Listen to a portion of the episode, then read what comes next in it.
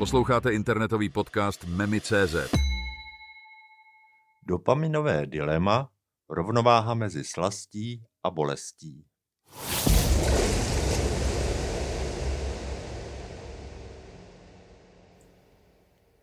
Příjemný poslech podcastu memi.cz. Jmenuji se Robinson a dnes se budeme zabývat dopaminovým centrem. Člověk si rád navozuje příjemné pocity. To je důvod, proč si aktivně zvyšujeme přísun dopaminu.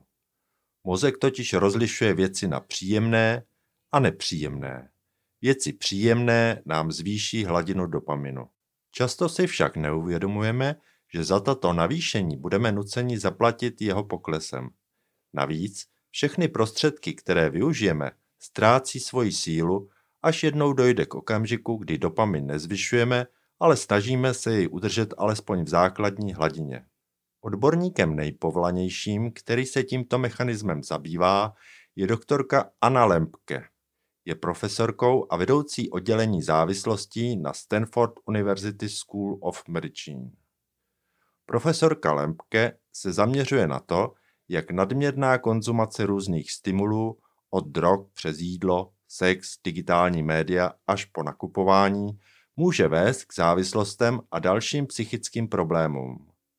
Ve své práci poukazuje na to, jak tyto nadměrné stimuly ovlivňují dopaminový systém v mozku, což může vést k závislostem a snížené schopnosti nalézt radost v běžných aktivitách.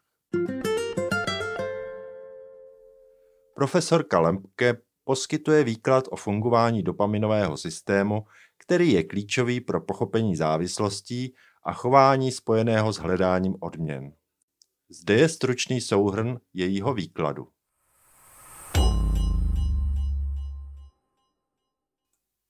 Dopamin a systém odměny.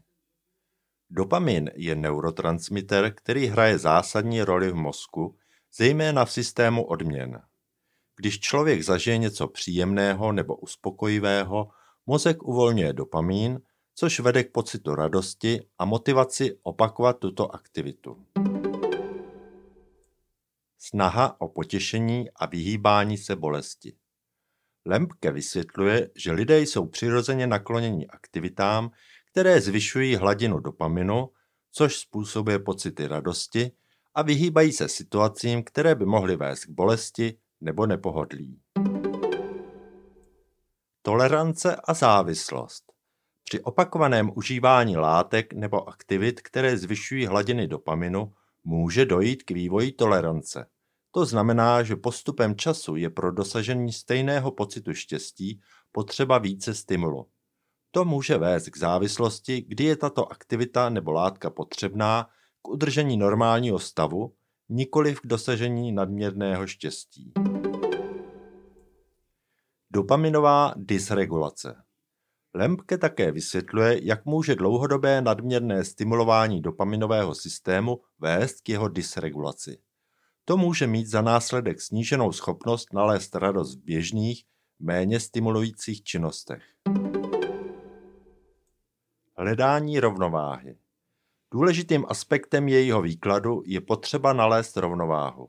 Lempke zdůrazňuje, jak je pro naše duševní zdraví důležité najít zdravou střední cestu mezi hledáním odměn a udržením stabilního dopaminového systému.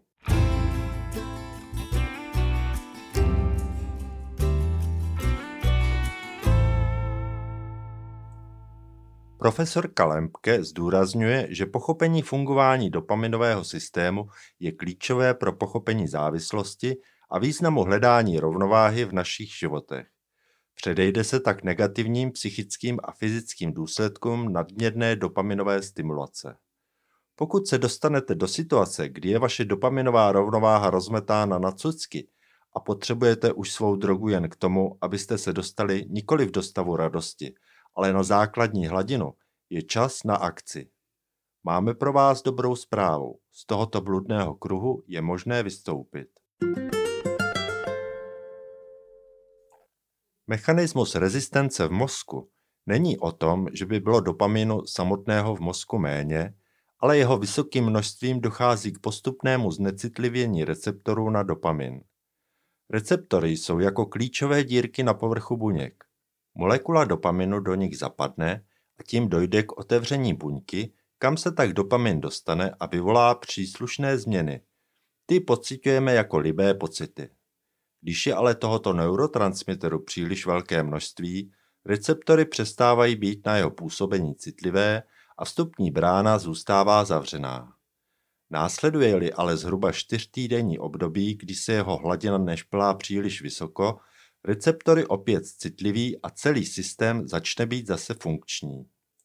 Vhodným řešením je tedy zařazovat jakýsi dopaminový detox, kdy si záměrně nebudeme dopřávat příliš potěšení najednou a vše by se mělo postupně stabilizovat. Následně je vhodné nevrstvit příliš mnoho stimulujících aktivit najednou.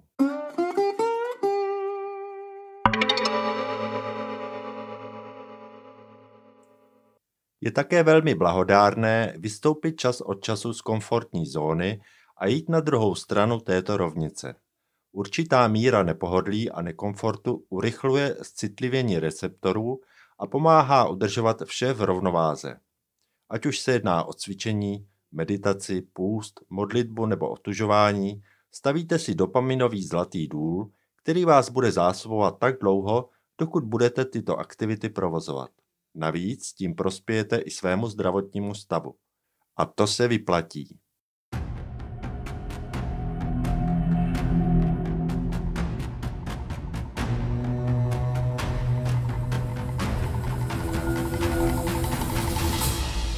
Právě jste doposlouchali podcast Memy.cz